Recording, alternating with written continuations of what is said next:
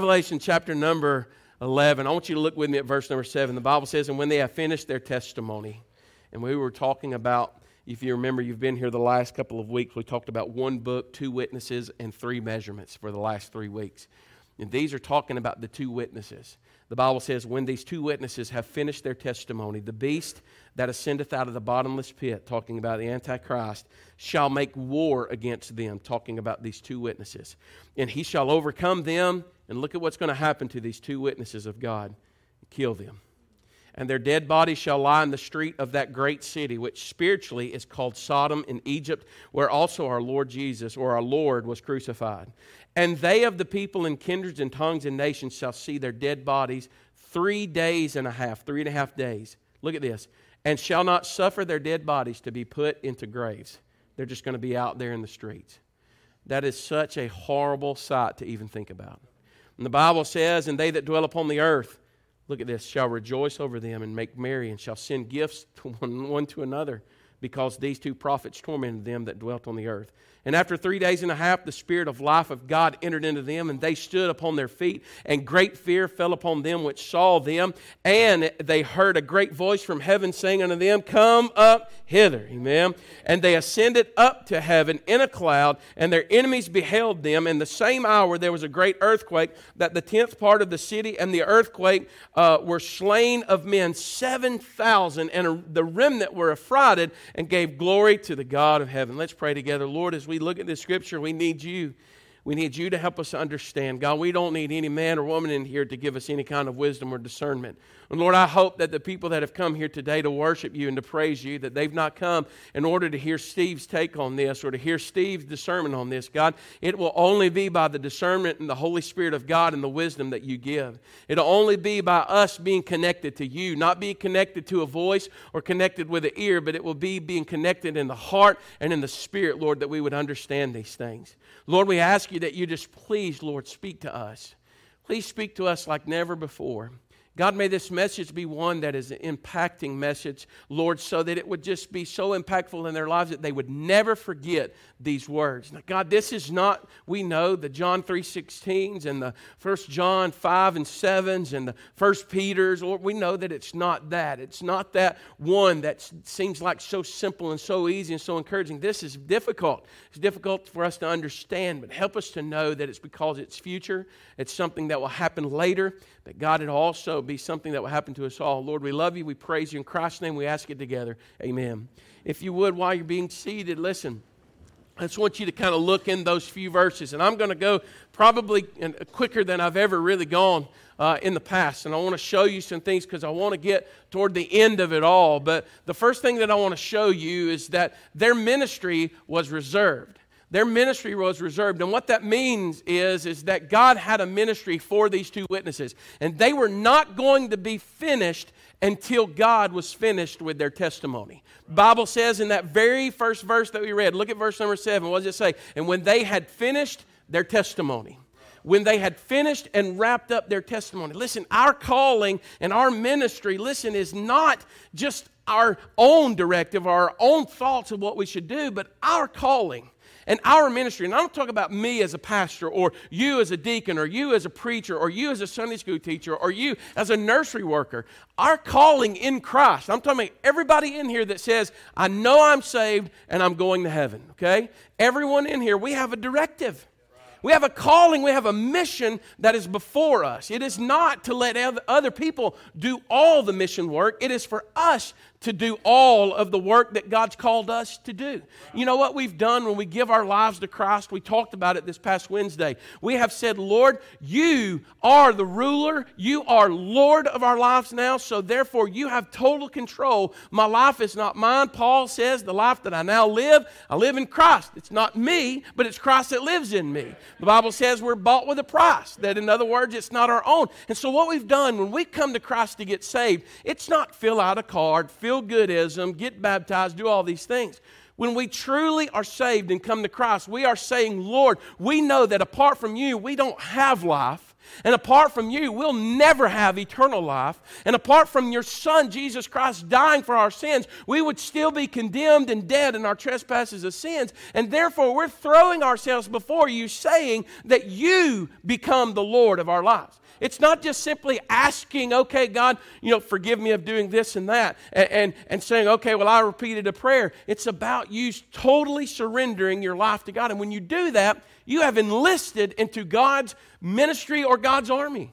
The Bible tells us, God, Paul told Timothy over and over, endure hardness as a good soldier of the cross. He told him Do not entangle yourself with the affairs of this world again because a soldier doesn't do that, doesn't entangle themselves because when they're in battle, they need to have their minds clear and they need to have their minds right. And he says what in Ephesians chapter 6?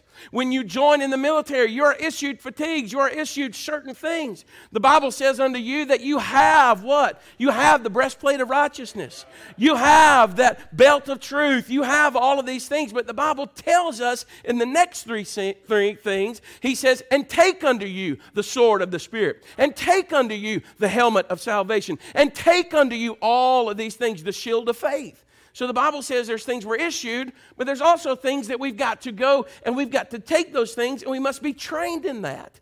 See, so many people today, when they get saved, immediately they're brand new Christians and they think that they're going to know everything. They think that their faith is going to be as strong as someone like May Dotson, Brother Bill, or someone like, like a, a Billy Graham. And you don't become that overnight.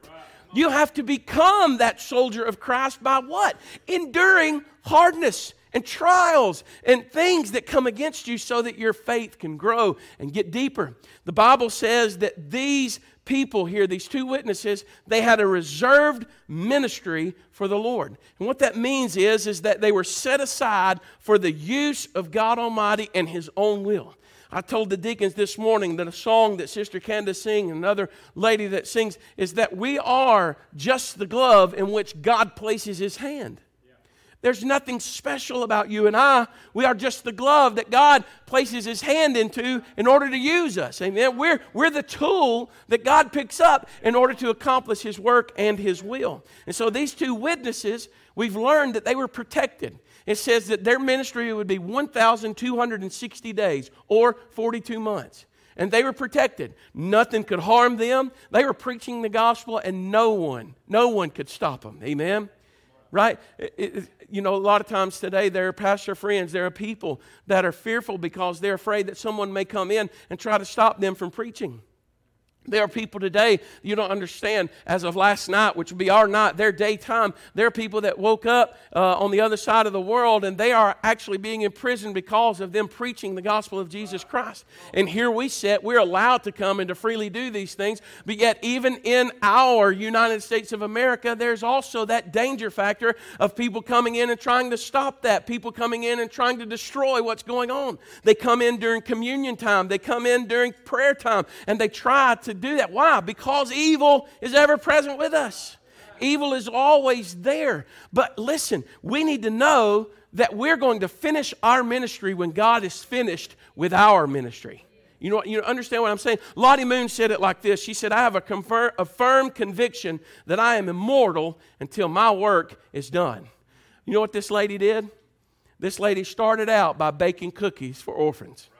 There's so many people that say, Brother Steve, I can't do all that mission work. I can't do those things. She started baking cookies for the children. I'll tell you something. Our ministry is reserved. We have a thing that we can do for God. And some of you think that you're insignificant. Some of you are convinced by your everyday lifestyle that God can't use you where you are. I'm here to, de- to tell you today that you can be used every single place. Listen, if you are a principal of a school, if you are a worker at a steel factory, if you run a sewing machine, listen, let me tell you something. How many of you ladies in here like to sew and you have sewing machines? Anybody at all? Look at these ladies. And you know what? Satan would probably try to convince you that you, you're insignificant and that that is really not even a ministry at all. But I could tell you right now that if you wanted to, it could sign you up and you could go to Tapachula, Mexico, and you could teach people that live in a dump right now how to sew because we're teaching them to sew and to make dresses and to make quilts and to make other things things so that they could sell them, so that they and their children will no longer have to live in a dump. And you say, well, brother, see, they don't live in a dump. They live in a D U M P dump, eating garbage out of the dump, taking all of the things that are dumped in there and trying to build structures so that their children can be able to have shelter and other things. And you say, well, what could we do? You could teach somebody how to sew. We've taken six of the sewing machines down there, teaching them how to do those things. But see, Satan wants to convince us that we're insignificant. If he could do that to you, then you know what he's done? He has now stopped you as a Christian from sharing the gospel with others and fulfilling your ministry that God's reserved for you so that you won't do what? Reach anybody else. If he can't get your soul and he can't get your salvation and he can't get your life, you know what he'll do? He'll get the rest. He'll get the rest of them that you're going to influence. Well, Brother Steve, I'm a, I'm a teacher, I'm this, and I can't really talk about the Lord. I can't do all of these things. I can't share this, I can't share that. We can. We have a ministry, and we are called by God and reserved by God to do it. These witnesses were not going down until God said, It's done. Now, I want you to notice the second part of that scripture. It says, The beast that ascends out of the bottomless pit shall make war against them, shall overcome them and kill them. And that seems like a really, really big thing, but really and truly, that's the only thing that talk. This is the first mention of that Antichrist or that beast that comes up out of the sea and then the bottomless pit. We're not going to talk about him today, amen, because he has no importance, no significance. Later on in chapter 13, we'll talk about what his mission is, but in this one, this is all about those two witnesses. Their ministry, number one, was reserved. Number two, their message that they preached was rejected by many, believed by many, but rejected. Look what the Bible says in verse number 8. It says that and their dead bodies shall lie in the street of that great city which spiritually is called Sodom and Egypt, where also our Lord was crucified. You look at this and you'll see that their message was rejected. Their bodies are going to just lie in the street. I mean, they're going to kill these people and let their bodies lie in the street for three and a half days, Brother Craig. They're going to lay there and decay with rigor mortis, with other. Listen, and it's just, you look at that and you go, how could that ever be? But I want you to look at what God says first. It says, their bodies shall lie where? In the street of that great city. What it's talking about is talking about God's city. It's talking about Jerusalem, which is talking about the peace of Jehovah. Amen?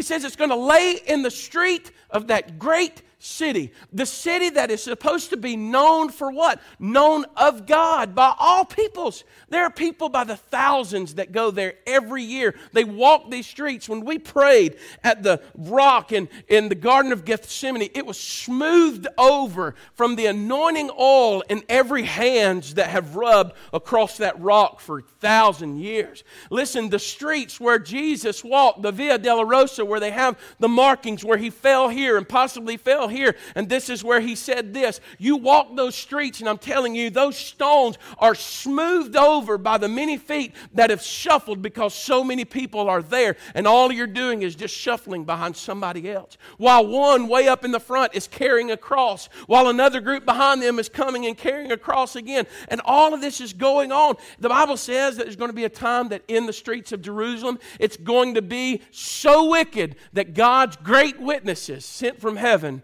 are going to be slain and they're going to lay in the street of that great city. The Bible says, look at this, it says it's the great city. Brother Butch, what that means is it's talking about from Old Testament when Jerusalem was founded as God's place and the children of Israel founded that as their home, promised land. Listen, the great city, but notice these words. God says it's like this. Look what God says about it. It says it's spiritually like Sodom and Egypt. He says it's spiritually like Sodom and Egypt. He said Jerusalem has become so infected and, and affected with sin that it is now spiritually it's no different than the land of Sodom. Well, we understand the land of Sodom represents what was abominable, immoral, that was unrighteous and wicked, that they were living and pleasing their flesh. And the Bible says that God destroyed the city of Sodom and Gomorrah along with it, right? Because why? Of their immorality, of because of their sinfulness, because of their abomin- abomination and their abominable living. They were living in such a lifestyle that they were only pleasing their flesh. The Bible says Jerusalem has become that kind of city. It says not only that, but it's come like the city of Egypt. What was Egypt known as? That was the nation that represented idolatry.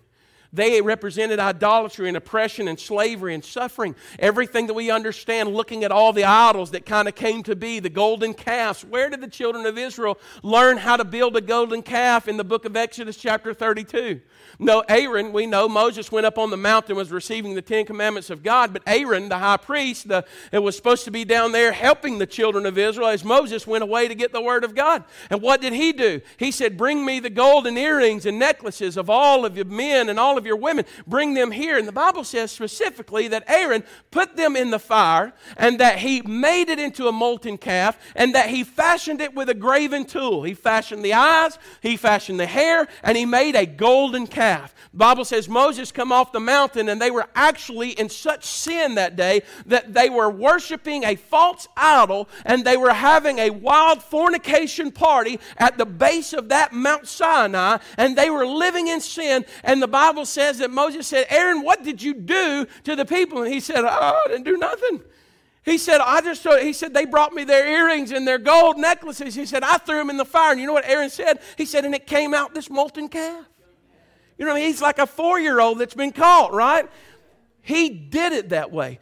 God says, I want you to really notice this. God says that his great city has now become no different spiritually than Sodom and Egypt.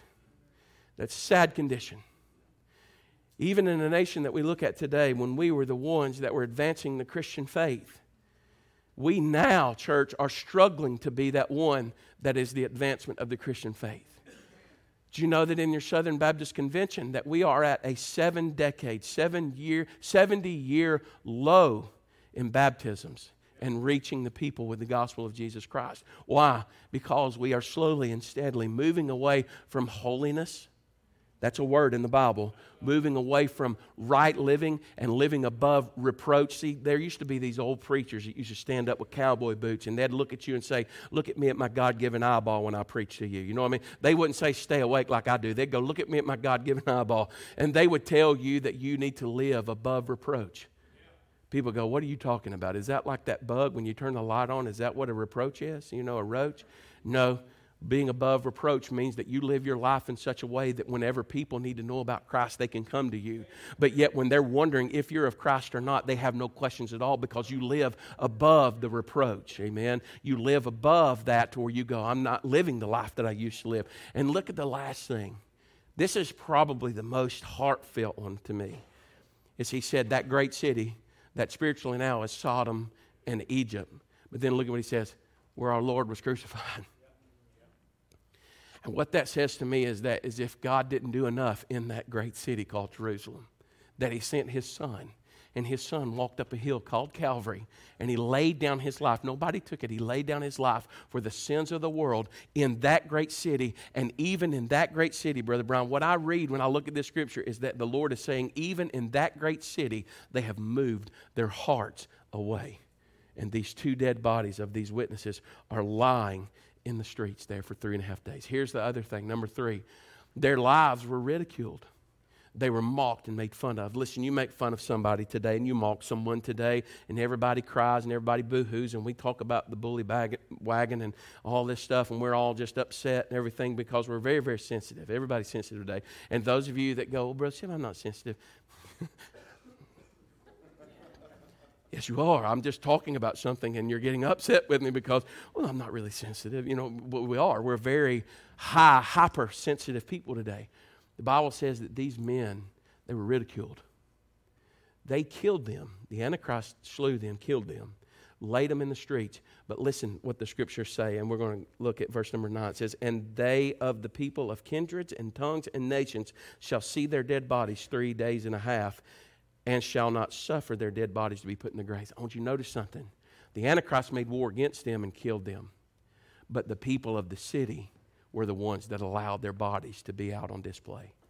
Do you know what? I'll never forget where I was on September 11th when the trade towers and the planes hit the Pentagon and other places. I'll never forget. Many of you will never forget. Some of you are too young and you don't understand what we're talking about. I remember that day I had four storm doors to put in. I was an installer for Lowe's, and I remember I was on Maryvale down in Vestavia. I was listening to Rick and Bubba as they were explaining and talking about it. And Mark Prater was on there, and he said another one has just hit the. Uh, the other tower. And uh, I'll never forget that. I remember that even walking into Home Depot and Lowe's, that there was this somber feeling. Everyone was looking around at their phones, everyone was lo- watching the TV, they were glued to it, and you could see everything happen.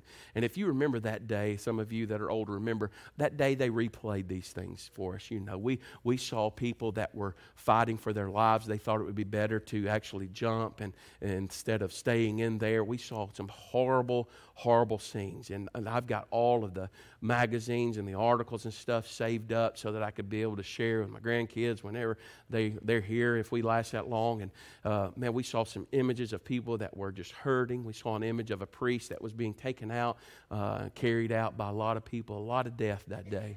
But I'll never forget some of the images that I saw were from the other side of the world. Some of the images that I saw were flags that were being held up and the others that were being burned, and people were rejoicing and they were happy because of what had happened. And you say, Brother Steve, we should just hate them, hate them, hate them, hate them. They're, listen, the Bible says we don't wrestle against flesh and blood, but against principalities and powers and wickedness in high places. That's driven by the devil, that's driven by Satan, amen, and that's evil. That's evil to do those things. And I'll never forget people rejoicing about it because I could not comprehend in my mind how that we could march and dance and do all this stuff through the streets. Look at what the Bible says about these two witnesses.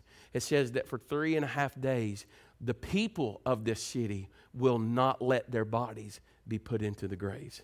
Look at the next part that it says, and they that dwell upon the earth, not just in the city, they that dwell upon the earth shall rejoice over them and make merry. And look at this Brother Andrew, and send gifts one to another because the two prophets tormented them that dwell on the earth.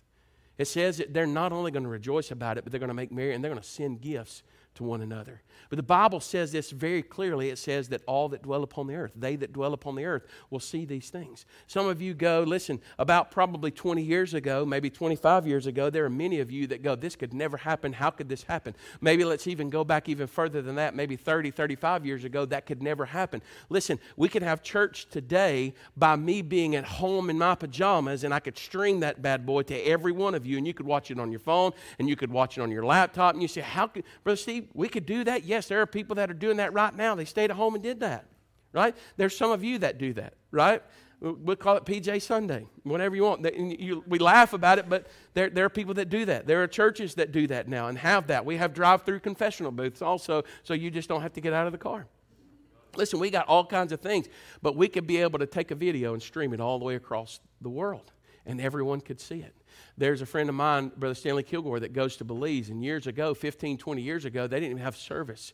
He actually was going to preach a funeral of his one. He told him that he would commit to preaching his funeral because he was very, very a mentor and influential in his life. And he actually told me about how he was in Belize and he couldn't even get a call. And when he got back, he had already died and was buried and everything was over with and he wanted to do that. Because, but now, Brother Stanley is actually FaceTiming us this year from Belize into our church and into our phones and stuff. And listen, someday these two witnesses are going to be seen. They're going to be ridiculed. They're going to be mocked. All of this stuff's going to happen. There's a man by the name of Joseph Tison. He's a missionary to Romania. He's actually one of Adrian Rogers' good friends. And uh, the communists tried to kill him. The communists came to him and told him these words right here. It says, Joseph, you don't knuckle under, we're going to kill you. So we're just going to get rid of you right now. And Joseph Tison said this He said, Before you kill me, all I want to say is that your chief weapon is killing, but my chief weapon is dying. And they said, What in the world do you mean? What, what are you talking about? And he said this right here. He said, If you sprinkle, uh, he said, if you kill me, you will sprinkle every sermon I've ever preached with my blood. Every book that I've ever written will be sprinkled with my blood. And people will know that I love the Lord enough to die for him. So your chief weapon is killing, but mine is dying. And I just wanted to warn you that if you use yours, I'm going to use mine. Amen? Listen, we need to understand that if we lose our lives for the sake of the gospel in the name of Jesus Christ, we gain our lives. But if we hold our lives, then we actually lose our lives. The Bible says this. Here's the third thing that was noticed here is that their bodies are going to be revived. They were dead for three and a half days, but then verse number 11, the Bible says, and after three and a half days, the Spirit of life from God entered into them, and they stood upon their feet, and great fear came upon them which saw them. They came back to life. Now, there's a lot of people that look at this and they go, Well, what's next, Brother Steve? Here's the last one. And y'all are already thinking, Hold the phone. It's 1152. Just stay with me. I got lots more. Amen. Their faith was rewarded. Their bodies were resurrected or revived, but their faith was rewarded. The Bible says in verse number 12, look at what it says. And they heard a great voice from heaven saying unto them, Come up hither. And they ascended up to heaven in a cloud, and their enemies beheld them. I want you to look at something. I want you to understand. There's some people that go, All right, Brother Steve, when does the rapture take place according to the Word of God? According to the Word of God, the rapture takes place a uh, pre-tribulation. What that means is it happens before the tribulation happens. Some people go, well, how do you come to that conclusion? Because the rapture of the church is a mystery, a secret that was hidden that God says not all the world will understand and all the world will see, right?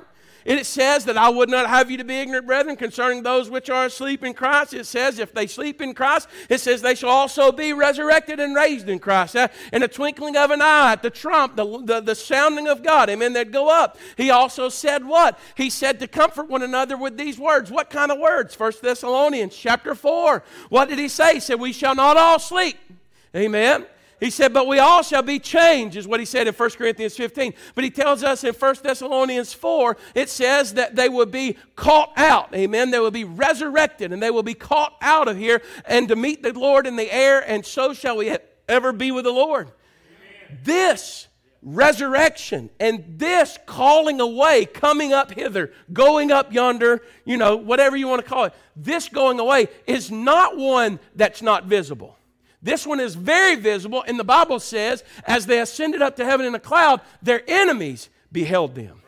Jesus ascended into the clouds in Acts chapter number 1, verse number 11. But the believers beheld Jesus as he went up, and they said, The same Jesus you see going up will come again in like manner.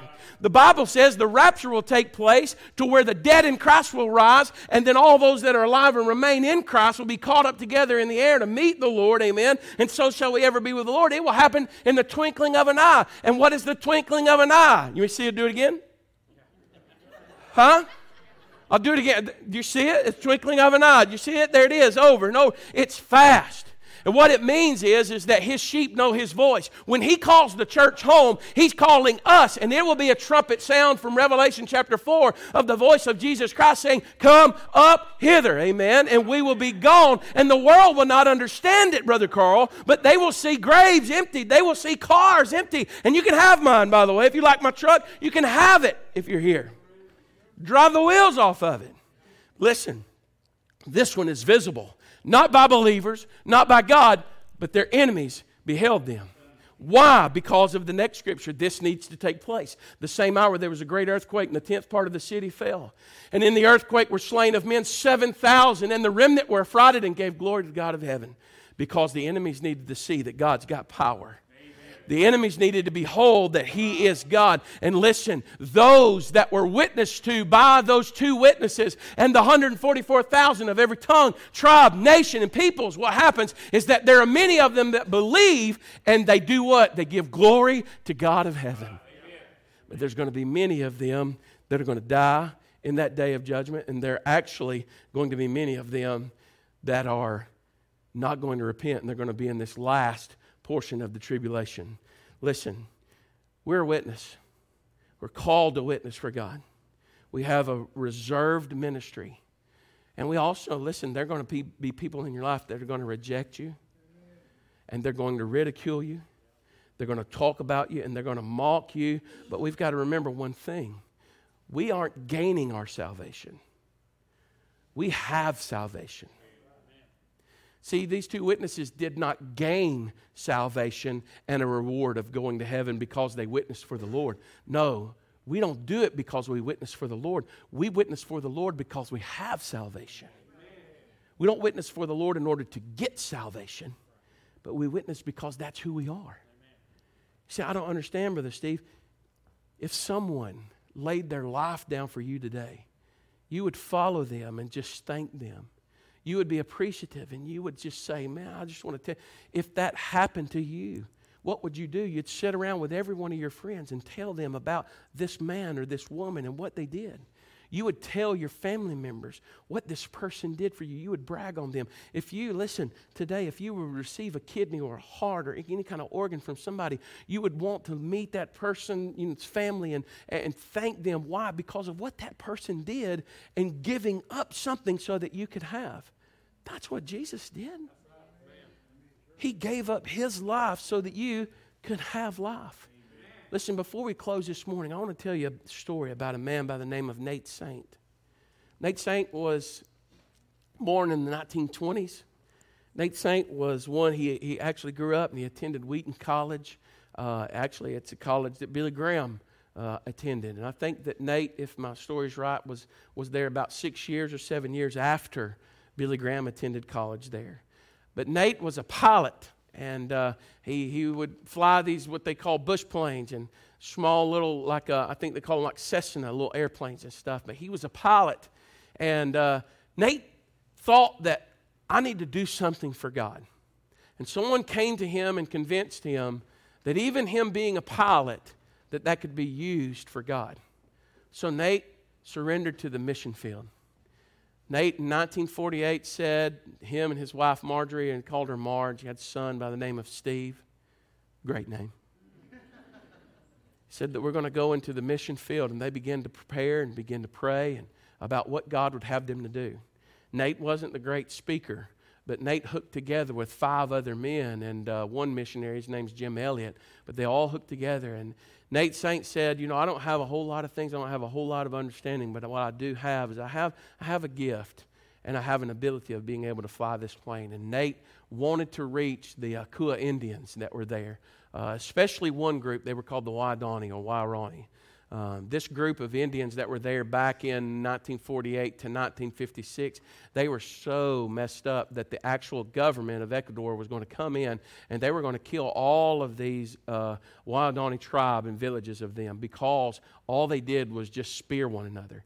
If if, if Craig and their family was a part of another Akua Indian tribe and Andrew and their family was Wairani, uh, then what would happen is if Craig killed one of his, they always knew vengeance is, is if you killed one, we must kill one of yours. And they would go in and spear one another with these eight foot spears they would carry around. They would sharpen them and they would wax them so that it would pierce through the body. These, pe- these, these folks were very, very uh, misunderstood. They didn't have an understanding of God at all. And, and these were the ones that used to take big huge plugs and they would place those huge wooden plugs in their ears. And the bigger that they would grow, it meant that their growth and they would mark their spears for the deaths of who they had killed and all this. And they, the government was like, we're going to go in there and kill them. And so Nate Saint and all these other missionaries, they said, well, we're going down there. And when they went, they were trying to reach others. Nate's sister was already there. Her name was Rachel. She was already a missionary, not to these Indians, but another set uh, of Indians. And uh, he told her that I want to reach the Akua Indians. I want to reach the Wairani uh, tribe. And she was like, they're very vicious. They will not allow any person to come and to be with them in their village. They won't allow them to come.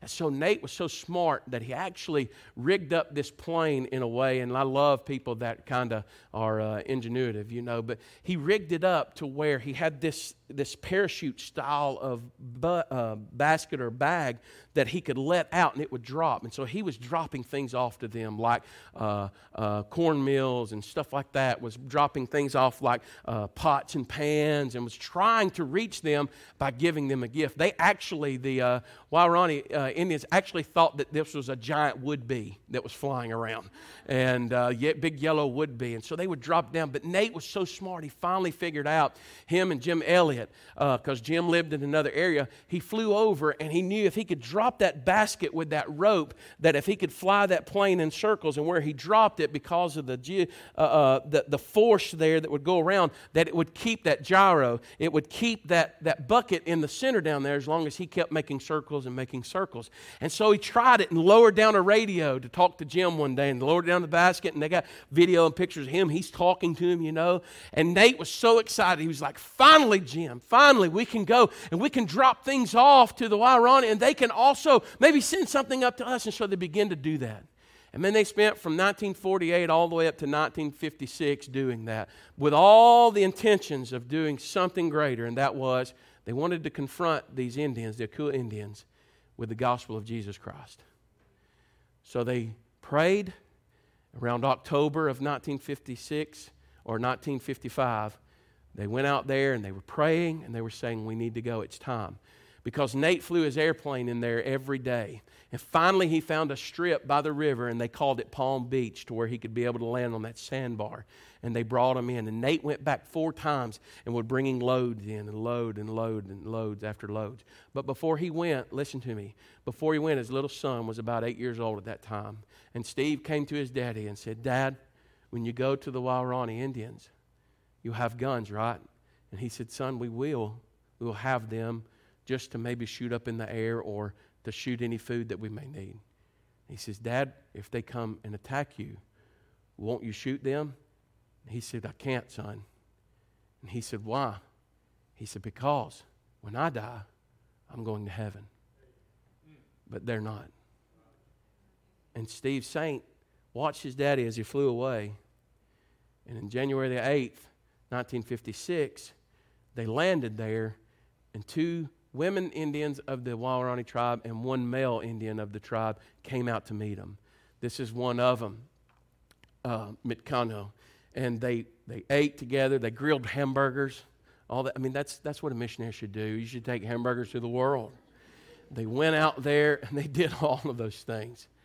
But this man here was in an affair with one of the women, and when they went back, they got caught and he lied about where he was and where he was at and flying in the plane. And they went back and speared all five of the men. They killed every one of them that day. And as they killed him, they took that plane and destroyed it all to pieces.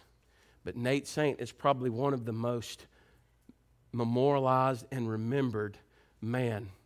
There was a man by the name of Jim Elliot, Ed McCully, Pete Fleming, and Roger Youderian. And listen, they all went there, and this one Indian who speared Nate, his name was Minkayani. And Minkayani was probably the most youngest, but most angry and bitter and wicked one of them all. And he's the one that took the spear and he killed Nate Saint. He's also the one that went and speared Jim Elliot. Those were the two that he killed.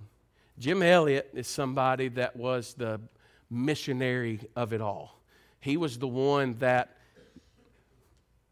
he knew all the things of Scripture, educated man. But Jim Elliot, listen to me, don't turn me off just yet. But Jim Elliot also was one that could have achieved and went anywhere in any church in the United States. And God called him to go to the Akua Indians. And I want to read you something that's probably the most important part of the message today from Jim Elliot's diary. He said, Our dreams are tawdry, showy, but cheap and poor quality when they are compared to the leading of God. They are not worthy of the aura of wonder we usually surround them with. God only doeth wonders, and his hand can work nothing less. In my own experience, I have found that most that the most extravagant dreams of boyhood have not surpassed the great experience of being in God's will. I believe that nothing could be better. His will is always bigger than we ever bargained for but we must believe that whatever it involves, it is good, acceptable, and it's perfect. Father, he wrote this on October. Father, let me loose the clutch on everything temporal my life, my possessions. Lord, help me release the tension of my grasping hand. Open it as Christ's hands were open to receive the nail at Calvary that I might be released from all that binds me. God, saturate me with the oil of the Spirit, that I may be a flame. I seek not a long life, but a full life, one like you lived, Lord Jesus. Surely those that know the great compassionate heart of God must deny their own loves to share in the expression of His love to other people compelled by his call from the throne above, from those that are round about the throne, even to the souls that are down below. He said, I dare not stay home while other people perish. It makes me boil when I think of the powers we profess and the utter impotency of our action. We are spiritual pacifists in this battle to the death with principalities and powers in high places. American believers have sold their lives to the service of mammon and money, and the tombs themselves are not colder than our well fed churches. Their condemnation is written on the dust that lies upon their Bible covers. We are content to sit by and leave the enemies of God unchanged. Young men are going into the profession fields because they don't feel called to go to ministry. We don't need a call, we need a kick in the pants, we need a stirring. May God send us forth because He is no fool who gives what He cannot keep to gain that which He cannot lose. I pray to the Lord that you will give a hollow, a hallowed daredevil spirit in lifting the sword of truth, consuming your passion that is called by the culture of Christianity fanaticism, known by God as that saintly madness that led his son through bloody sweat and hot tears to glory. How long dare we go on without passion and without love? Not long, I pray. Lord Jesus, not long. The Bible says in Mark 8, verse 35, Whosoever will save his life shall lose it. But whosoever shall lose his life for my sake and the gospel's, the same shall save it. You may think that soldiers in the past have given their lives for nothing. But look at what we have in freedom. Look at what we have in liberty today because of that very action of a young man or a young lady today that is doing that. You may think that the lives of Jim Elliot and Nate Saint could have been used better why would you go to someone like that? They called Jim Saint a fool and said, You're a fool for leaving all of the stuff that you could earn in America and the business positions that you could have. And he said, I'm no fool. He said, I'm not sitting by while others are sitting in the darkness. That's us. That's us. Church is not just about come feel good, it's about a mission that you have. Let me share this last thing as Brandon comes on, gets ready for invitation. I hope that you're ready and that you've prepared your heart for invitation. In Kayani was the man that speared Nate Saint. Steve was his little boy. And as a little boy that was about 10 years old, he went back to the mission field with his aunt Rachel. And as they went there, they stayed in the village with Minkanyani and Kimmo and all these other uh, Hurani uh, Indians, Akua Indians, Huani tribe. And when they stayed there, they were terrified because others would come in and surround their village and would be yelling and hollering, ready to come in and spear them. And one man, Kimmel, he said, I'm not going to spear. Since I've given my life to Christ, I'll kill no man anymore. He said, I give my life to him. He said, I follow his carvings now. What he was talking about was whenever they would run for their lives, the father of that tribe would carve into the bottoms of the trees so that the kids would know which trail to go because they always killed and moved, killed and moved, killed and moved. And he said, I now follow the carvings. Listen, y'all are not getting it, but man, that's good to me. He said, I now follow the carvings of my father, talking about how the things in the Word of God were carved in. And listen, Minkanyani was mad and bitter and didn't want anything to do with it. And the village had sickness that come in, all this stuff. But eventually, Minkanyani accepted Jesus Christ as his Savior. Little bitty Steve Saint, they called him Stevie Boy. He went back when his, when his Aunt Rachel died. And when he went back, they asked him to live among them. Minkanyani now, he took Steve back on the trip. They went on the canoe ride. He took him all the way to Palm Beach and he dug into the side of the bank and he revealed a piece of that airplane. And, and little Stevie said, This is where it happened. This was where my father was speared. And Min Kanyani confessed and said that he had killed his father. He said, But I've never seen any man accepted into heaven while he was still alive. Min Kanyani had an experience where he saw God receiving that Nate Saint as he was going away. He said, I never met a man like him before. Min Kanyani, you know what happened? Steve Saint got saved, and Min Kanyani baptized him. And Min Kanyani now, right now, is known as Steve. He calls him, he's my father.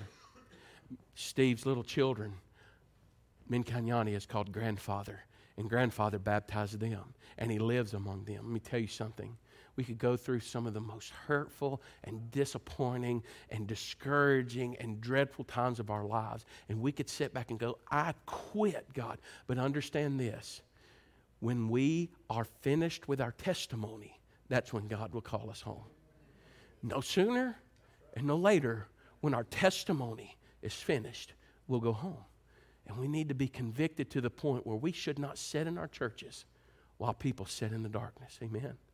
If that doesn't stir you, there's nothing, nothing I have, nothing I have more to say that could. Thank God for a missionary like Nate Saint and Jim Elliot. We shouldn't keep our lives, but we should lose our lives for the gospel's sake. Amen. Will you pray with me? Let's stand together. Brother Brandon's going to sing.